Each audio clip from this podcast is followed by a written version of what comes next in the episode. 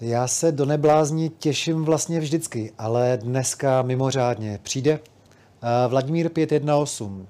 S Vladimírem se známe strašně dlouho.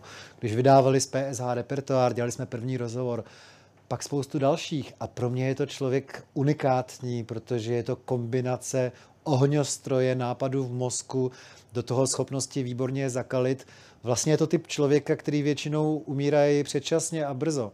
Ale já teda věřím, že tady bude ještě dlouho. Nedávno vydal obrovskou bychli, která se věnuje architektuře za socialismu. PSH naštěstí pořád hrajou. Má dost bláznivý nápady. Já myslím, že se některý dozvíme i v tomhle neblázní. Těším se na Vladimíra 518.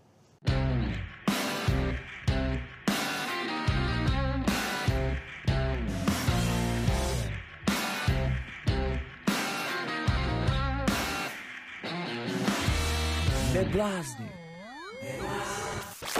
V našem studiu vítám zásního hosta Vladimír 518. Čau. Vladimíre, když jsem tě naposledy potkal pořádně, to bylo léto 2019, tak jsi byl úplně rozsekaný. Bylo vidět, že ti není dobře, že jsi vyřízený ze svého životního hyperaktivního workoholického stylu. Tak vypadáš výrazně zdravějc. Změnilo se něco? Změnilo se všechno.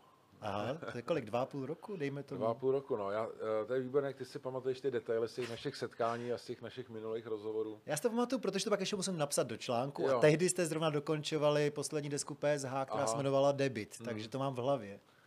Jo, jo. A fotili jsme někde kolem Bohemky, že jo. Procházeli jsme se Prahou, ale ty si v jednu chvíli vytáhl nějakou yogamatku nebo karimatku, začal se dělat cviky a říkal si, já jsem úplně v prdeli, já skončím na vozejku možná. Jo, tak to je, to je období, kdy eh, jsem si definitivně zničil záda, prostě necvičil jsem dlouhodobě, nespal jsem, jenom jsem pracoval, nesem na těch zádech jako neuvěřitelnou tíhu.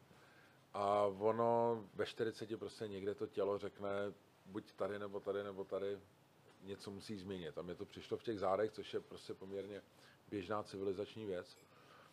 Musím říct, že uh, za to děkuju vesmíru, že se mi to stalo. Jako lidi, kteří uh, ty vyhřezlý plotínky zažili, tak eh, říkají, že to je jedna z nejhroznějších bolestí. Je to jako pravda, že ten proces byl šílený, ale já opravdu denně děkuju za to, že se mi to stalo. Eh, dalo mi to do života hrozně dobrý řád. Prostě musím ráno vstát, zacvičit si, musím se držet eh, v nějakém pořádku, jako nedělat šílenosti, nepřehánět to, jako jsem to dělal dřív všechno, mít zorganizovaný život a je mi výrazně líp. Takže vlastně ta limitace mě posunula dopředu. A nejseš tím pádem ten typ člověka, který mu paradoxně pomohly ty covidové uh, lockdowny, protože si musel zvolnit. Aspoň co se týče živého hraní z PSH. To je pravda, ale já jsem to samozřejmě využil k jinému typu práce. Takže uh, já jsem měl hroznou radost, že uh, to nastalo v podstatě. Ne, že by tady jako lidi byli nemocní, to samozřejmě nikomu radost nedělalo, ale ten nucený jako nucený přehození jako rytmu bylo perfektní. Takže já jsem uh, vlastně místo muziky a ježdění po koncertech se zavřel do ateliéru a udělal jsem tu vyhybku v tom svém životě, na kterou jsem jako čekal a věděl jsem, že přijde, tak mi jenom to umožnilo jako to vlastně akcelerovat. Ta vyhybka, ti myslíš co? Uh, začal jsem víc chodit do ateliéru, začal jsem dělat výtvarné výstavy a uh, víc jsem se věnoval jako knihám, které byly náročné Například eh, projekt Architektura 58 až 89, to je kniha, ke který jsem se musel vracet opravdu průběžně 10 let a ten covid mi hodně pomohl. Já jsem to koupil svojí mámě k narozeninám a skoro jsem to neunesl. To je nádherný opus. Eh, k tomu dvě věci. Za prvý, my natáčíme na Budějovický v Praze a když jsem tě tady eh, ráno potkal, tak si tak jako prohlížel si vlastně DBK, Dům bytové kultury, což je asi stavba, která tě zajímá. Mě taky, protože se váže k nešťastné události v mé rodině. Můj otec si objednal pro naší rodinu velkou skříň do obyváku, přijeli pro něj z DBK a ví, že ji vyzvednou a nabořili to do stromu a můj otec přišel o život kvůli DBK. Oh. Takže to je můj vztah k DBK. Co tvůj vztah DBK, k domu bytové kultury, tady na Budějárně? Já jsem furt doufal, že to skončí nějak mm. dobře, že se rozbije skříně, no. Ne. Opravdu jsem nečekal, že dojdeš. Ne, rozbil se můj táta tehdy. Ježíš Maria. Už je to dávno. To je mi líto. No a co ty, tak uh, prohlížel jsi to tam několik minut? Vzpomeň si, uh, v jaký situaci jsi mi nalez. Že jsem byl na tom spodním patře té platformy, svítilo na mě takový jako úzký pruh světla Velmi fotogenická chvíle. A nade mnou bylo celý to DBK. A to jsou momenty, kdy uh, já vlastně reviduju ten vztah k těm domům. Jako když se znova takhle mám uh, šanci na chvíli zastavit a mít ten silný prožitek, tak to je jako, jako revize toho vztahu, jestli to stále funguje, jestli to je stále to, co mě fascinuje. A tohle byl moment, kdy jsem úplně perfektně si uvědomil, že to stále je to ono, protože DBK od manželů Machoninových je prostě ikonická budova. Ehm, já jsem se s Věrou Machoninovou poměrně dobře seznámil, že jsme měli takový uh, svoje srazy před, jejich, před jejím domem uh, na Strahově a já jsem vždycky přines kytku a povídali jsme si o architektuře a ona mi říkala, uh, a teď opravdu cituju, já miluju, když má barák tvrdý ksicht. A DBK je takový černý pták, říkala, hmm. s roztaženýma křídlama. Protože DBK podobně jako jiný jejich stavby má vlastně poměrně originální konstrukci, což umožňuje ty široký rozpony. Je to vlastně nově stavěná architektura ve své době. Hmm. K té architektuře se ještě vrátím, ale napadá mě, eh, když jsme se sešli teda na stanici metra Budějovická na C, jestli třeba před 30 lety si tam eh, něco maloval, jestli máš ještě spjatý nějaký další vzpomínky s touhletou částí Prahy. Spíš Rozhodně. na Kačáku, to je vedlejší. Vedlejší stanice Kačerov asi. S chodou okolností jsme chodili sem. No. Uh, ono je to tak, že to metro C, mimochodem teda krále linky C byl Orion, že v té době, kdy jsme, milo, kdy jsme malovali a uh, on byl opravdu jako král linky C, což se skoro nikomu nepovedlo že on maloval jenom na C a prostě každý druhý, třetí vagón byl prostě Orion. Takže... No, protože bydlel na Jižáku. Samozřejmě. Tak kde jinde, na Bčko, ale to, se tak, ještě, to ještě neexistovalo. Jo, jo, ale tak ne, on snad první metro udělal na Zličíně, mám pocit. Hmm. Ale chodili jsme i sem, no. Je to pravda.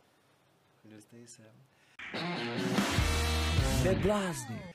No, eh, kniha Architektura 58 až 89, teda neuvěřitelná práce. To znovu jsem myslel na sebe, já jsem v životě napsal pár knížek, vždycky mě to úplně vyčerpalo, pak jsem trpěl jako úzkostma vyčerpaností několik dalších měsíců.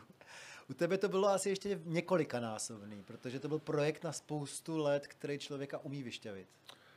Um, samozřejmě rovnou uh, musím dodat, že je to dílo mnoha autorů. Ale ty to zaštiťuješ. Já jsem editor, uh, taky jsem do toho jako zpracoval hodně textů. Zároveň jsem to prostě musel eh, celý nějak nastavit, eh, eh, vymyslet tu strukturu, začít komunikovat s těma autorama, vyladit každou tu kapitolu a hlavně nazbírat to neuvěřitelné množství historických fotek, protože k té knize je nutný dodat, že je složená jenom a pouze z historických fotografií.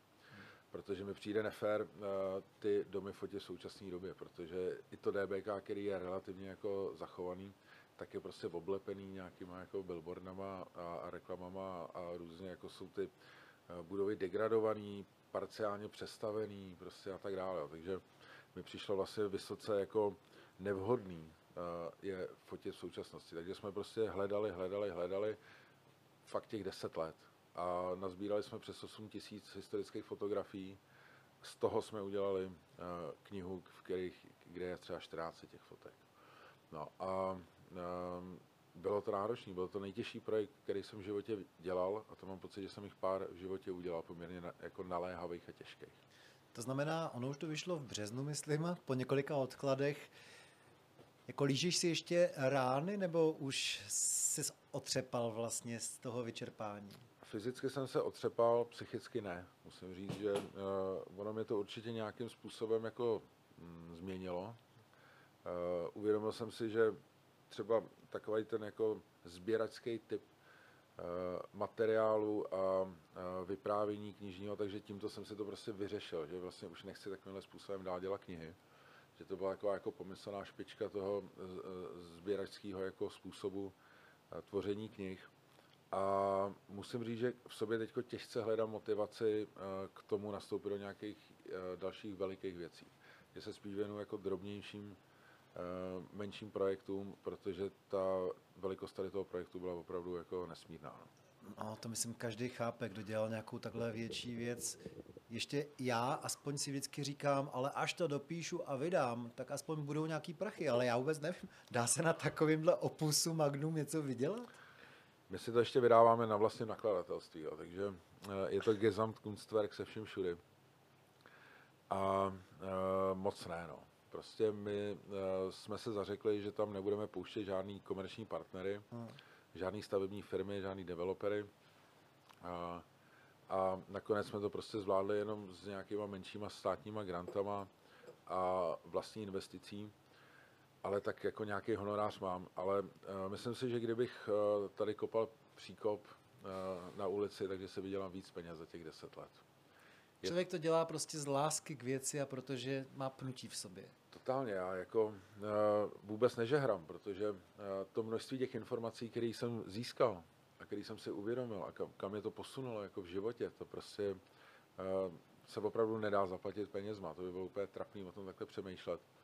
A já se cítím neuvěřitelně bohatý. Hmm.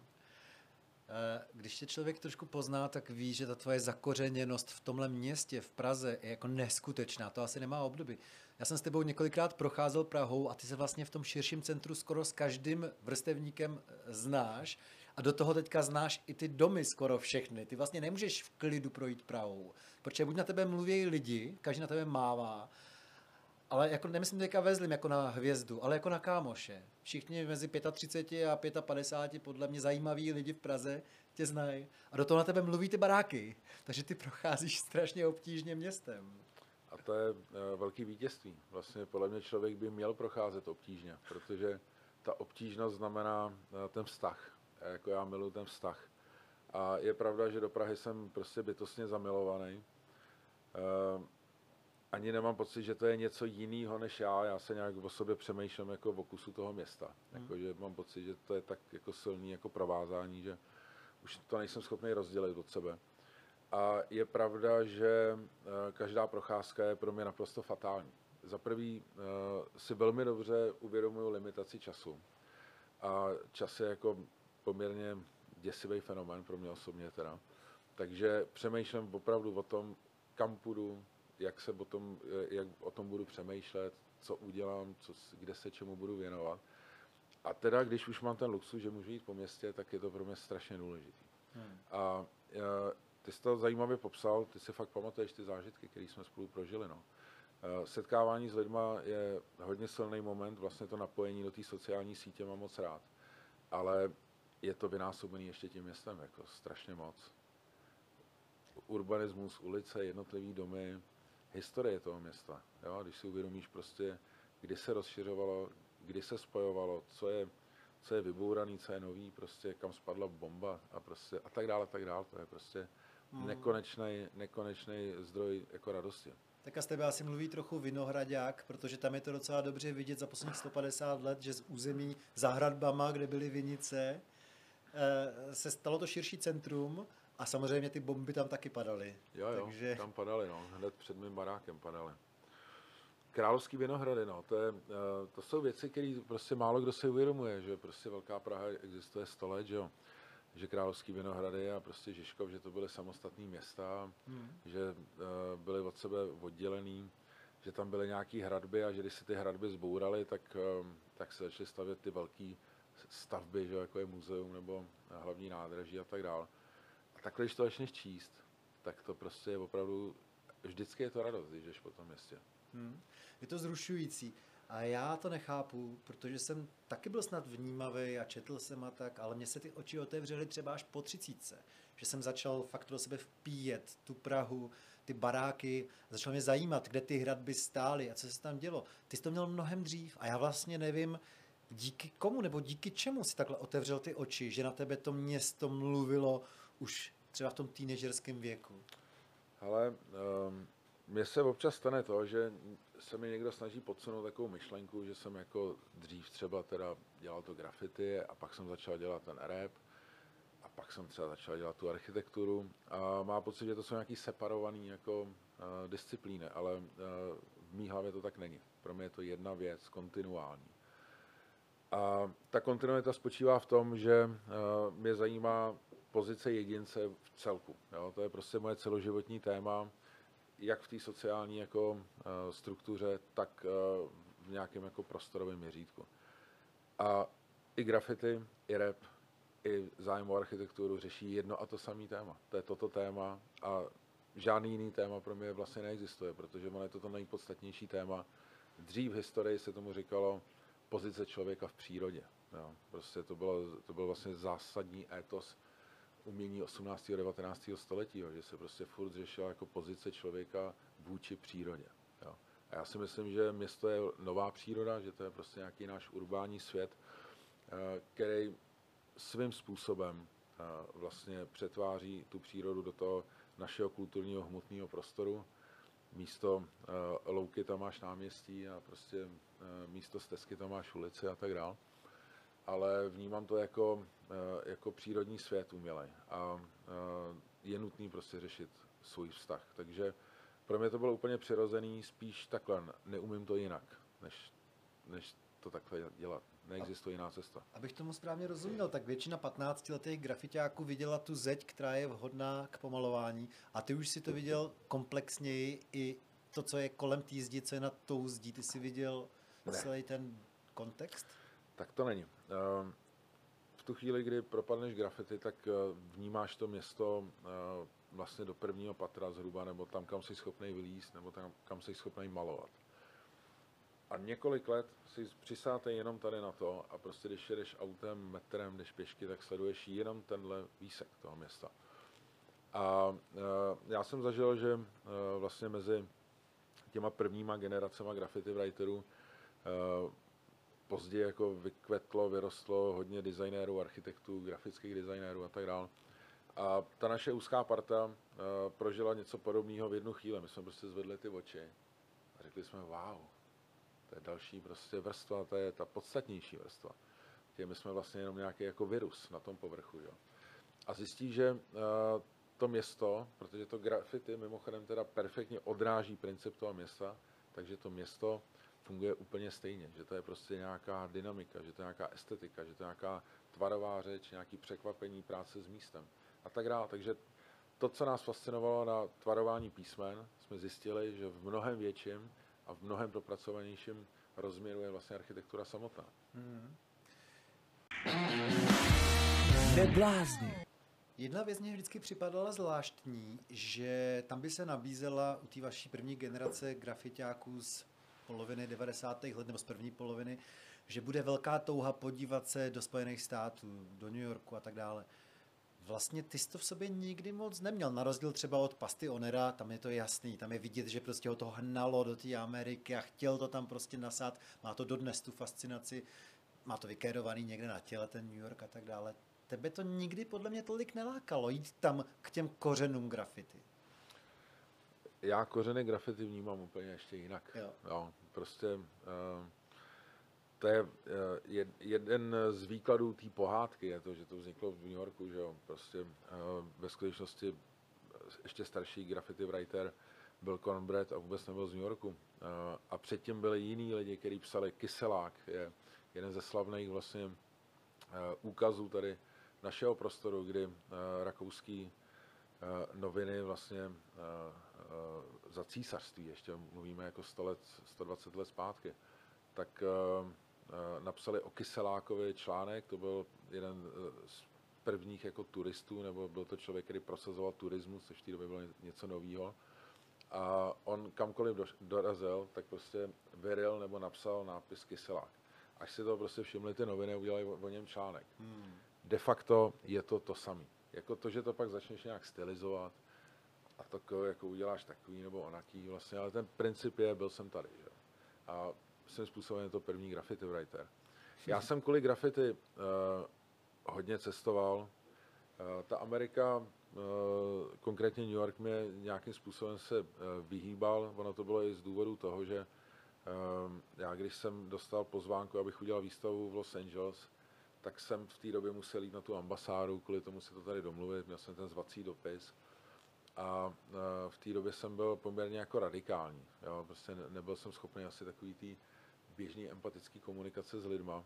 A otevřel jsem dveře a tam stál nějaký ten jako úředníko sekuriták a řekl mi, co tady chceš? A já jsem mu řekl, jak se to se mnou bavíš, ty debile. A odešel jsem. Kolik ti bylo? Asi 23.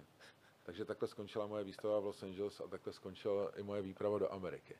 Že mě prostě urazilo, že, mě, že mi ani neřekl dobrý den, jo, prostě otevřeš dveře, kde je tma a tam prostě na tebe vyštěkne nějaký pes tady to. A víš, že v angličtině není vykání?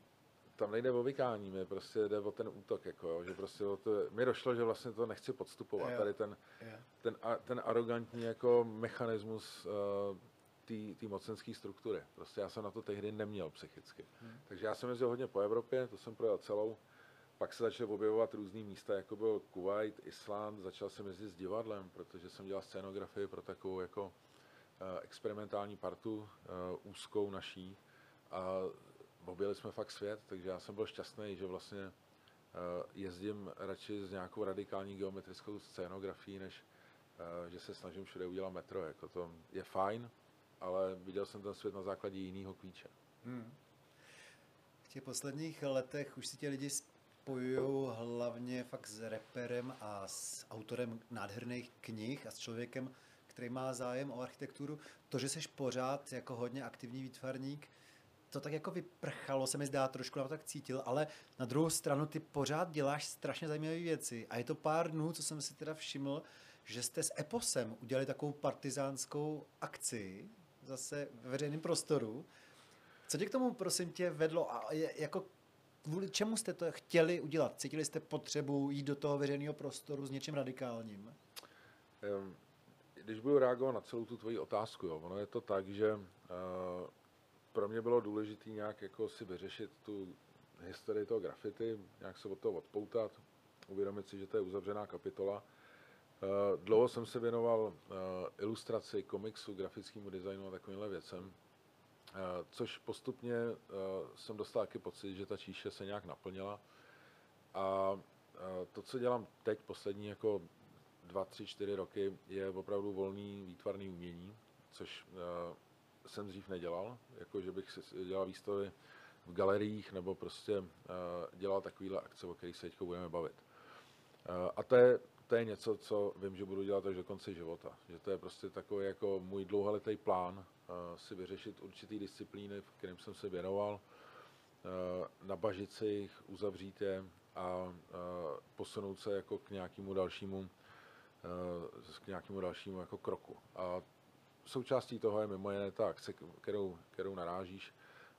S Eposem jsme vlastně se domluvili, že uděláme nějakou sérii reakcí na současnou agresivní prostě invazi Ruska na Ukrajinu. A máme pocit, že jedna věc je jako poslat nějaký peníze někam, druhá věc je to, že si napíšeš něco jako na sociální síť, a třetí věc je, když se nějak umělecky vyjadřuje, že by bylo dobré prostě na to reagovat. Takže uh, jeden ze zajímavých aspektů na Ukrajině je to, že oni si momentálně musí obestavovat svý sochy pytlem a s pískem. Známe to z Oděsy například. Přesně tak. A my jsme si řekli, že, že vlastně tu situaci jako prohodíme na ruby a u jedné benzínky jsme obestavili takzvaný cenový totem, protože uh, ty velký poutače, kde se mění ty čísla, respektive ceny těch paliv, tak to se jmenuje, cenový totem, což mi ještě přijde jako kouzelný, jako, kouzelný název. Takže to je to, co my si chráníme, jo? protože oni se momentálně musí chránit sochy a my si prostě chráníme ty paliva. Uh, není to ani nějaká jako přísná kritika z naší strany, je to spíš taková jako sebekritická analýza, do jaký míry je pro nás důležitý udržet se jako pohodlí, um, nenechat tady jako propadnout tu společnost do nějakého jako chaosu, protože je jasný, že by nás to roz, totálně rozvrátilo, kdyby jsme o ty zdroje těch paliv přišli.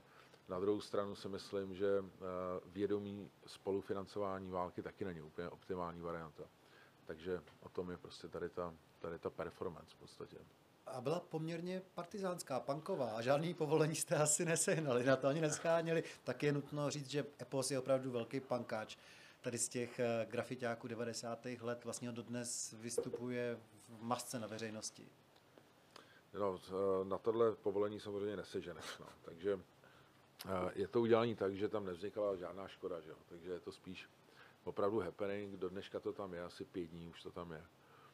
A uh, mám pocit, že to jako v lidech rezonuje, no, že to má prostě nějaký dobrý feedback od lidí ve smyslu, to mě nenapadlo, nebo zajímavý pohled na věc, víš, jako takovýhle přístup, že myslím, že je důležitý jako zpřítomňovat. My jsme si řekli, že budeme zpřítomňovat ten pocit něčeho, co je několik tisíc kilometrů od nás. Hmm. Takže jako přenášet nějaký situace, klidně, to, klidně i kdybychom udělali jen ten čistý přenos, že vezmeš prostě uh, ten moment toho, že se někde obestavují sochy a obestavíš ji tady, tak to je jako na první dobrou, bez nějakého jako přidaného, přidaný hodnoty nebo nějaký myšlenky, ale i to je pro mě stále platný, jako je to hmm. zpřítomňování. Hmm.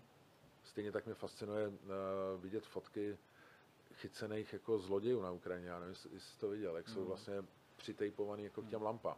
Hmm, viděl jsem to, protože to je... můj kamarád tam tak Krupař je tam fotil. No, to bylo, ani jsou ještě slečený do náha, myslím. Představ si to, že jdeš po ulici ráno, že vstaneš, dáš si kafe, vylezeš ven a tam je prostě přitejpovaný člověk se staženýma kalhotama, s rozbitou hubou a je na ní napsáno zloděj. Hmm. Jo, tak to je, tohle kdybych potkal teď, tak se mi to strašně zpřítomní. Jako ten, ten transfer těch obrazů, situací, emocí, jako je podle mě silný. Úplně vidím, jak si o tom přemýšlel, jak to přenést na ten výjev do Prahy. ale my jsme se vytipovali uh, zhruba deset těch situací. No. Jo, a to, že jsme udělali zrovna teď tohle, je jenom výsek jako toho, co hodláme dělat dál. Hmm. A znovu to ukazuje to, jak jsi ochotný a vždycky jsi byl ochotný věnovat spoustu energie do věcí, kde nevyděláš ani korunu, že prostě ti to za to stojí, protože to je namáhavá akce tady to a vlastně ocení to kolik, pár stovek lidí, protože většina ostatních vůbec nemá kapacitu na to pochopit, že to je vytvořený s nějakým záměrem. Uh, to je v pořádku, já prostě uh, byť si třeba o mě lidi mysleli ledat co a cokoliv, tak pro mě opravdu peníze nikdy nebyly cíl. A uh, dokonce si pamatuju, že už v pubertě, Eh, když jsem začal pracovat na nějakých brigádách a, a prostě byl jsem schopný vydělávat si první peníze, tak jsem si všimnul toho, že uh, mám mentální představu toho, že ty peníze jsou tady někde. Mm-hmm. Nikdy jsem je neměl tady. Mm. A od té doby to tak mám. Já prostě, když myslím na peníze, tak jsou tady. Takže já mám prostě nějaký fokus na věci, mm-hmm. za kterýma jdu. A uh, moc nerozlišuju, co je schopno kolik vydělat. Mm. Samozřejmě mám to totálně jako zamotaný uh, skrz na skrz věcma, který jsou low budget a no budget a, a pak jsou věci, které ty peníze dělají a ono se to tak nějak jako mydlí přes sebe, ale prostě já dělám jenom to, co mi přináší radost a hmm. opravdu to tak je. Hmm. Uh, velmi striktně si vybírám a jsem v tomhle jako radikální, jakože v tomhle jako opravdu neuhybám. A když potřebuji peníze, tak si šáhnu sem. A oni tam vždycky nějak zatím, jsou. Zatím, zatím, navzdory covidu, navzdory inflaci ještě pořád tam nějaký jsou. No já jsem samozřejmě vyrůstal na Orim a na Tobě a na Katovi, na téhle první generaci, na VVV a tak. Takže já chápu, proč ta dnešní druhá generace, ty třicátníci nebo dvacátníci, proč potřebují mít ty drahý hadry, dávat na odiv, flexit a tak, ale pořád vlastně si na to nemůžu zvyknout, jako nekritizuju to, ale pořád vidím vás, tebe, Oriona, Kata, jak jste to nenosili. Ty se na to díváš jako s pochopením, tady na to, že nosí hadry za desítky tisíc, někdy možná za sto tisíc, anebo taky říkáš, že to je vlastně divný, my jsme byli jiný. Já vůbec uh, status, který jsem zažil já a systém kulturní práce, protože ono to tak vlastně je, který jsem zažil já, nepovažuji za unikátní. Je to prostě nějaký mezikrok. Jo. Já když se podívám na skupinu manželé, který byli před náma, tak my jsme vůči nim byli taky úplně diametrálně jiný. Vedle nich my jsme byli ty, ty načančený týpci jako v hadrech a soutama a drahýma klipama. A dneska my působíme jako nějaký jako skromný underground oproti tomu, co dělají uh, ty velký jména v současnosti. To je prostě úplně v pořádku. O tom nerozhodují oni. To se děje samo. To je prostě uh, to je virus. A oni jsou součástí nějakého jako biologického procesu. Stejně jako jsem byl já. Takže ano, můžeš říct, já to takhle dělat nebudu, ale pak seš uh, uh, vlastně originální umělec, který nespadá do žádného žánru, jsi něco jako back, který prostě mixuje všechno se vším a je to autentický umělec sám o sobě. Nebo David Bowie, nebo já nevím, koho bych mohl uvíct, který vlastně se vymanil z jakéhokoliv žánru. Ale pokud jsi žánrový umělec, tak vlastně uh, jsi zakletej v tom dobovém, dobovém vývoji toho žánru. A buď to miluješ, pak to děláš, anebo to nejsi schopný dělat, pak to neděláš a jsi mimo. Hmm. No, vy jste měli pár těch mladých reperů i v labelu, ve vašem labelu Big Boss, který jste teda uh, uzavřeli, ten už neexistuje. Vlastně poslední dílo bylo právě ta bychle o architektuře socialistický. To mi jako napovídá, že ty máš teďka takový zajímavý, unikátní období, kdy máš hodně čistý stůl před sebou, protože to musela být obrovská starost ke všemu ještě táhnout ten velký label, tu firmu, která dělala desky, knížky, hadry a tak dále. Už si za těch pár týdnů měsíců pochopil, co bude teďka tou hlavní náplní, co vlastně nahradí to prázdno, třeba po té práci, která byla s Big Bossem? Ehm, já jsem asi člověk, který přemýšlí nějak koncepčně, takže uh, konec Big Bossu byl samozřejmě způsobený mimo jiné i mojí bytostnou potřebou se začít věnovat do hloubky sám sobě. Takže po mnoha letech tady těch sociálních vazeb, které byly skvělý, moc rád na ně vzpomínám a myslím si, že to byla hrozně důležitá eh, část života, se chci prostě věnovat sám sobě. Takže to, že se mě ptáš eh, na to, jaký bylo tady stavět 350 pytlů s pískem kolem eh, cenového totemu, tak to všechno je způsobené tím, že jsem si prostě vyčistil ten stůl a můžu se věnovat takovýmhle věcem. Jo, takže hlavním náplní je moje svobodná tvorba, primárně jako umělecká. Jsou to výstavy, jsou to takovéhle aktivity, performance. Uh, chci dělat dál knížky, které budou ale autorský, Například v současnosti uh, jsme vlastně, jsem ti psal, že ti můžu nabídnout na tenhle rozhovor jenom tento týden, protože v neděli... Jenom uh, tento den, jenom toto ráno, no. prosím no, tě. ono to bylo způsobené tím, že právě v neděli odcházím na tři týdny pryč, že jsem se rozhodl, že uh, udělám takovou osobní, radikální antipouť v podstatě a vyrazím z Vinohrad a půjdu podél D1 až do Brna jo, podél toho plotu v podstatě, nebo podél dálnice, tak jak mi to ta krajina umožní, byť je to taková ta divná jako postindustriální, jako lidsky znetvořená krajina vlastně.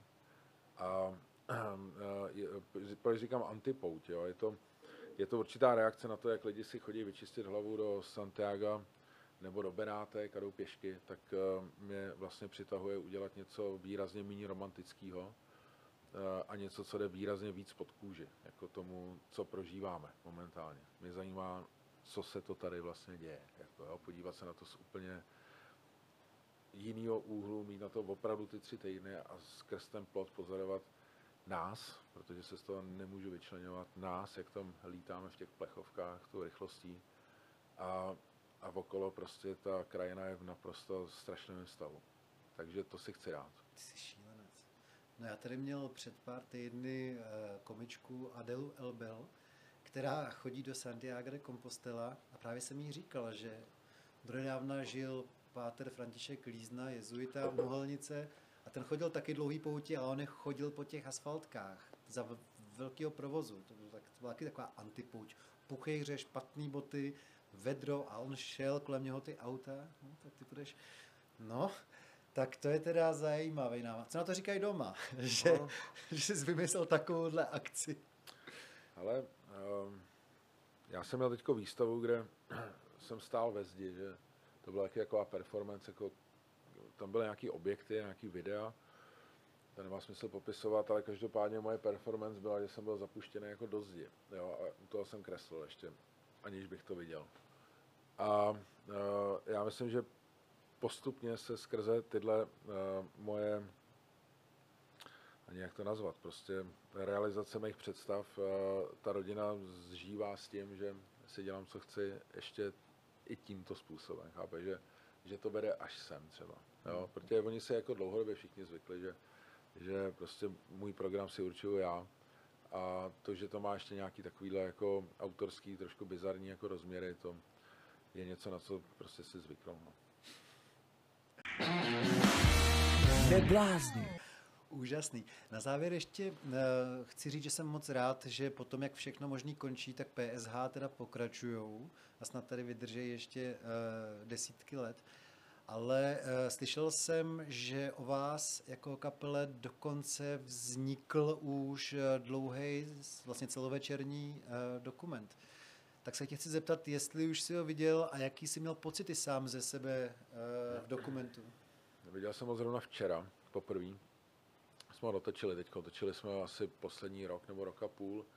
Režisér je Štěpán Fok Vodrážka a e, bylo to poměrně trýznivý, no, se na sebe dívat e, i na tu kapelu, protože e, to jde opravdu pod povrch a pod žebra. Jo. Není to vůbec takový ten dokument ve smyslu, podívejte se, jak kluci začínali a jak to skvěle dopadlo a co všechno jako dokázali a kolik vyprodali sálu. Tak takový to není teda.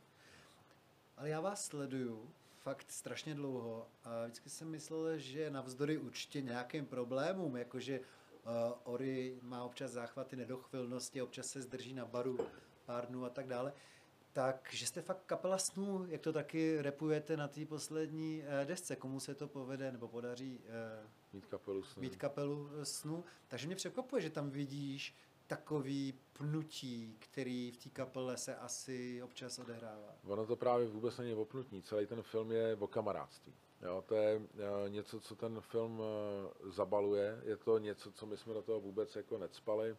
Vlastně nechali jsme to totálně na, na scenáristech a uh, oni si vybrali tohle jako ten hlavní leitmotiv, takže celý je to o kamarádství, dokonce jsou tam jako citovaný záběry z filmu Venetu, a protože my tam o tom mluvíme, že jako děti jsme šli někam a tam jsme viděli první grafity. Jako. Takže je t, ten leitmotiv toho je vlastně tady to opravdu smrtící kamarádství a tak to skutečně je. A proto máme tu kapelu snů. Ať se děje cokoliv, prostě je úplně jedno, jestli ti ta kapela jde nahoru nebo dolů, prostě, nebo skomírá, nebo je rozjetá, prostě všechno, co jsme zažili, Eh, je překrytý tím deštníkem toho super kamarádství. A proto můžeme říct, že jsme prostě kapela snů, protože eh, to nevidíš u těch kapel. Já jako se pohybuju v té branži strašně dlouho, potkáváš ty kapely na festiácích, vidíš, jak se buď rozpadají, nebo, nebo když, když jsou schopní spolu vydržet, jak se nejsou schopní bavit, jako jak se pomlouvají ty lidi navzájem. Je hrozně málo kapel, který víš, že se opravdu ty lidi milují a, a to je vzácný. Tak vy jste si jakoby sedli typologicky, protože Orion je že jako takový rostomilej vlastně, neřízená střela, ty seš ten chrlič, ohňostroj uh, nápadu velký a Mike Trafik vlastně tomu dává trochu řád, protože je normální na rozdíl od vás dvou, takže to si hezky uh, sedlo v této trojici, ale pořád mi nedochází, jak se do toho dokumentu najednou dostalo to, nějaká ta lehká trýzeň nebo něco takového. Uh, tak jako řeší se tam uh, řeší se tam odvrácená strana rock and rollu, že jo, prostě. Jo, co to znamená jezdit 170 koncertů ročně, posledních jako 15 let. Třeba. A to se obloukem vracíme na začátek, že jsi měl poměrně nedávno stavy, kdy fakt eh, se zbál, že skončíš na vozejku, nebo no, to hrozilo no, dokonce. No. Takže... Si vzpomínám, jak ti tehdy, když jsme spolu šli na té procházce, protože já si vzpomínám na procházky s tebou, bylo jich pár, jenom, eh, jak ty volal David Černý výtvarník a říkal, ale já ti to říkal jo, jo. na Zanzibaru. Ty budeš jo. se mnou chodit plavat teďka, ty musíš skončit s tím svým životním stylem. Jo, jo. Úplně se v tobě o deset let starší David Černý vlastně viděl v tu chvíli, protože se mu stalo to tež. Jemu se stalo to samý, no. Jako uh, opravdu uh, ty záda, uh, se říká, že to je jako evoluční past, protože jak jsme se přimovali a rostli, že jo, já jsem prostě dvojmetrový člověk, tak ti to celý drží, na, celá ta druhá polovina vrchní těla ti drží na takovýhle malinký, jako vlastně na, na pár obratlých, že jo, takže je jasný, že se tam něco musí dít, no. A David Černý, to, ten mě tím provázel, no, mimo jiné. Teď provázím já zase jiný lidi. To je výborný, ja. že uh, se uh, samozřejmě v celé té komunitě ví o těch průserářích, co zažili tohle, takže když někdo pokračuje, tak se volá, no. jak, jak to zvládnout, protože není to jednoduchý, tam prostě někdo tě žene pod kudlu, jo, prostě chirurg ti říká odřezat a e, vlastně terapeut ti říká, to rozcvičíš, to nemá smysl ta operace. Takže prostě, kdo je kladívko, jak vidí všude hřebíky a prostě ty se v tom musí zorientovat a najít tu odvahu protože ono to řešení jako bez té operace eh, je k tomu potřeba opravdu velká vůle a velká odvaha. Jako šáhnul jsem se na mnou, opravdu. Ale našel jsi v sobě. Rozhodně. Jako obvykle. Tak já ti přeju, ať, eh, protože vypadáš fakt dobře, ať si to neskazíš svojí antipoutí do Brna. Tak jo. Děkuji, děkuji. za rozhovor. Díky za pozvání.